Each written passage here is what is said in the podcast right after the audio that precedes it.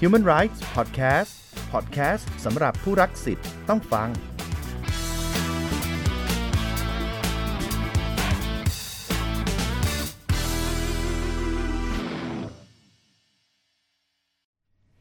สวัสดีค่ะ ตอนนี้คุณอยู่กับสหัทยาไกรคุณทศ ใน Human Rights Podcast โดยกรมคุ้มครองสิทธิและเสรีภาพ เพื่อสร้างการรับรู้เกี่ยวกับธุรกิจกับสิทธิมนุษยชนค่ะ ปัจจุบันนี้นะคะ เรื่องความเท่าเทียมทางเพศ เป็นเรื่องที่ทุกคนพูดถึงแล้วก็ให้ความสนใจ โดยในมิติของการทำงานนั้นกลุ่มผู้มีความหลากหลายทางเพศบางคนถูกปฏิเสธไม่เข้ารับทำงาน ไม่ได้เลื่อนตำแหน่ง ไม่ได้ขึ้นเงินเดือน ไม่ได้รับสิทธิและสวัสดิการที่เหมาะสมค่ะ บางกรณีอาจจะถูกล่วงละเมิดในที่ทำงาน ทั้งทางการกระทำแล้วก็คำพูดด้วย ดังนั้นค่ะ ประเด็นดังกล่าวจึงเป็นประเด็นที่คนวัยทำงานหนุ่มสาวชาวออฟฟิศจะต้องให้ความสนใจนะคะ เรียนรู้ที่จะอยู่ร่วมกันภายใต้ความหลากหลาย ตลอดจนเคารพสิทธิซึ่งกันและกันค่ะ Human Rights Podcast EP นี้นะคะ เราจะมาเรียนรู้กันว่า การส่งเสริมความหลากหลายทางเพศในที่ทำงานนั้น สามารถทำได้อย่างไร และตอนนี้ค่ะ เราอยู่กับคุณสุภานีพงเรืองพันธ์หรือคุณเจค่ะ ผู้จัดการโครงการด้านความเท่าเทียมระหว่างเพศ และการมีส่วนร่วมทางสังคม โครงการพัฒนาแห่งสหประชาชาติประจำประเทศไทย สวัสดีค่ะคุณเจ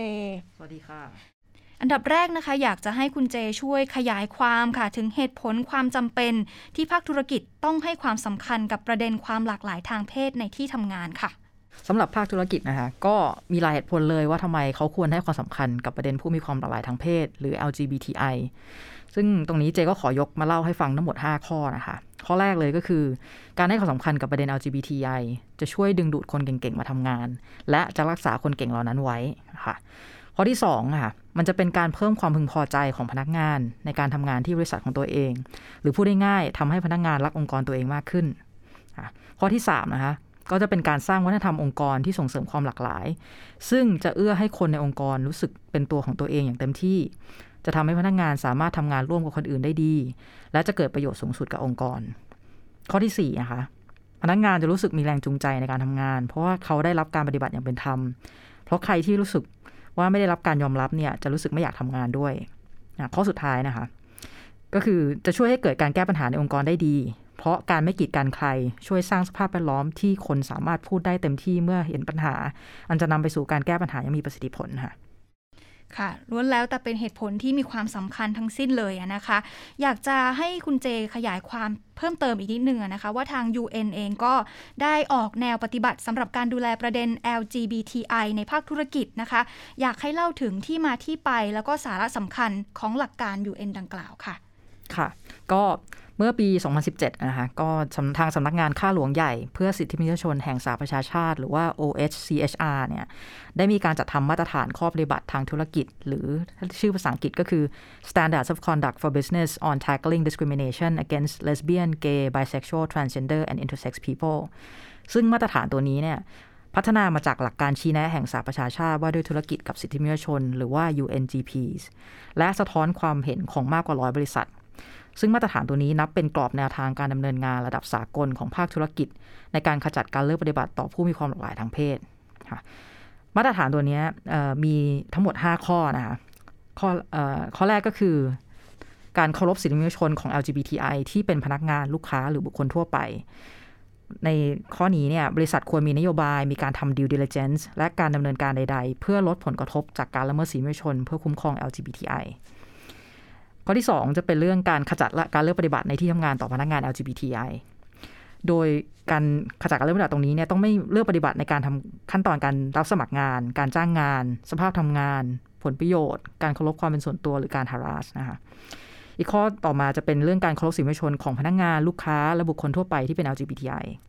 บริษัทควรจัดให้มีสภาพแวดล้อมที่เป็นมิตร เพื่อให้พนักงานที่เป็น LGBTI ทุกคนสามารถทำงานได้อย่างเต็มที่ ปราศจากการตีตรา ข้อต่อมาจะเป็นเเกี่ยวกับเรื่องการป้องกันการเลือกปฏิบัตินะครับบริษัทควรป้องกันการเลือกปฏิบัติ และการล่วงละเมิดต่อลูกค้าซัพพลายเออร์และ distributor ที่เป็น LGBTI ตลอดจนเชิญชวนให้ซัพพลายเออร์ทั้งหลายเนี่ยปฏิบัติตาม สุดท้ายจะเป็นในพื้นที่สาธารณะก็คือการสนับสนุนสิทธิมนุษยชนของ LGBTI เนี่ยในพื้นที่การดำเนินธุรกิจของภาคบริษัทข้างในของบริษัทเนี่ยก็จะทำได้เช่นการรณรงค์สาธารณะ การมีโซเชียลไดอะล็อก การสนับสนุนองค์กรภาคประชาสังคม LGBTI หรือการท้าทายการดำเนินงานบางอย่างของหน่วยงานภาครัฐ เพื่อยับยั้งไม่ให้เกิดการละเมิดละเมิดสิทธิมนุษยชนของ LGBTI ค่ะค่ะ ก็ถือว่าได้ทราบรายละเอียดนะคะ แล้วก็แนวทางหลักการของ UN กันแล้ว แต่ว่าถ้าพูดถึงในระดับองค์กรนะคะ ถ้าเขาอยากจะเริ่มหันมาโปรโมทเรื่องนี้ประเด็นนี้ในองค์กรของเขา เขาต้องเริ่มที่จุดไหนดี คุณเอกคุณเจช่วยขยายความนิดนึงค่ะ อ่าค่ะ ก็สำหรับบริษัทที่อยากส่งเสริมความเท่าเทียมของ LGBTI ทำได้ไม่ยากนะคะ เริ่มจากภายในองค์กรของเราเองก่อน ค่อยขยายไปสู่กิจกรรมภายนอกองค์กร ก็ลองมาดูตัวอย่างที่เป็นรูปธรรมที่บริษัทสามารถทำได้นะคะเพื่อส่งเสริมความเท่าเทียมและการมีส่วนร่วมของ LGBTI ในการดำเนินธุรกิจนะคะก็ตัวอย่างเหล่านี้จริงๆแล้วที่เจจะยกเนี่ยเป็นไปตามมาตรฐานของข้อปฏิบัติทางธุรกิจ หรือว่า Standards of Conduct for Business ที่เจได้นำเสนอไปก่อนหน้านี้สำหรับตรงภายในองค์กรเองเนี่ย จะแบ่งออกเป็น 4 ด้านด้วยกัน ด้านแรกจะเป็นในแง่ของการป้องกันการ harass และการเลิกปฏิบัติ บริษัทควรมีกฎระเบียบเป็นรายลักษณ์อักษรนะคะหรือมี code of conduct เพื่อคุ้มครองพนักงงานจากการถูกเลิกปฏิบัติด้วยเหตุแห่งเพศในที่ทำงานค่ะด้านที่ 2 จะเป็นในกระบวนการจ้างงาน บริษัทควรมีกระบวนการจ้างงานที่เป็นธรรมโดยไม่กีดกันผู้สมัครด้วยเหตุแห่งเพศ ด้านที่ 3 จะเป็นการสร้างภาพสภาพแวดล้อมที่เป็นมิตรกับพนักงานทุกคน รวมถึงพนักงานที่เป็น LGBT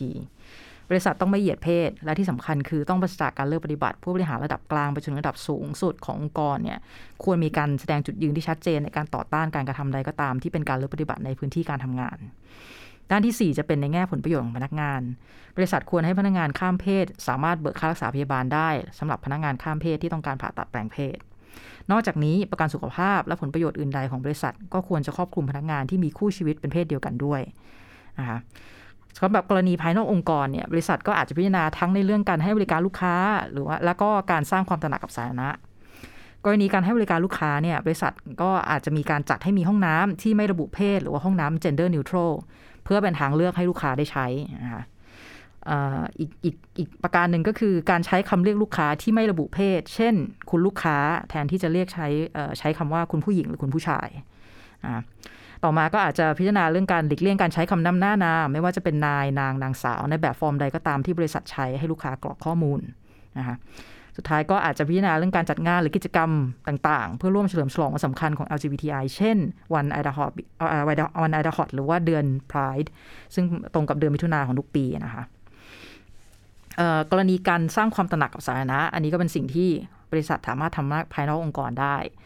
ก็บริษัทอาจจะมีการสื่อสารเกี่ยวกับ นโยบายและการดำเนินงานของบริษัทเกี่ยวกับการส่งเสริมความหลากหลาย และก็การมีส่วนร่วมของ LGBTI ต่อสาธารณชน ผ่านสื่อ mainstream และโซเชียลมีเดียต่าง ๆ ค่ะ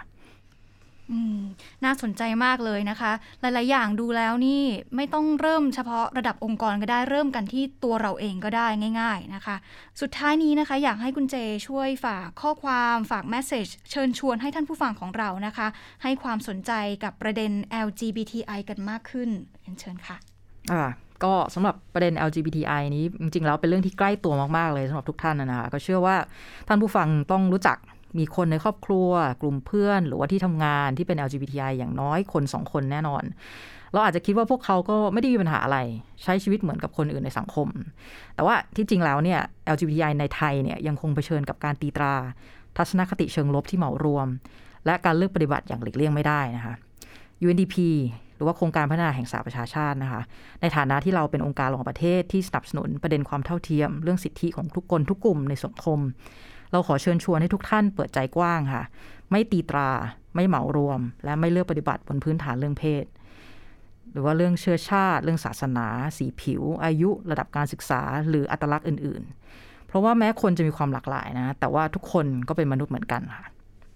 ขอบคุณค่ะ เป็นข้อความที่ทรงพลังนะคะ ที่คุณเจได้สื่อสารไปยังคุณผู้ฟังของเราค่ะ เกี่ยวกับการส่งเสริมความหลากหลายทางเพศในที่ทำงานนะคะ ต้องขอขอบคุณคุณเจค่ะ คุณสุภานีพงเรืองพันธ์มาก ๆ ที่มาร่วมพูดคุยกับเรานะคะสำหรับวันนี้ดิฉันและคุณเจต้องลาไปก่อน พบกันใหม่นะคะใน Human Rights Podcast โดยกรมคุ้มครองสิทธิและเสรีภาพ เพื่อสร้างการรับรู้เกี่ยวกับธุรกิจกับสิทธิมนุษยชน สวัสดีค่ะ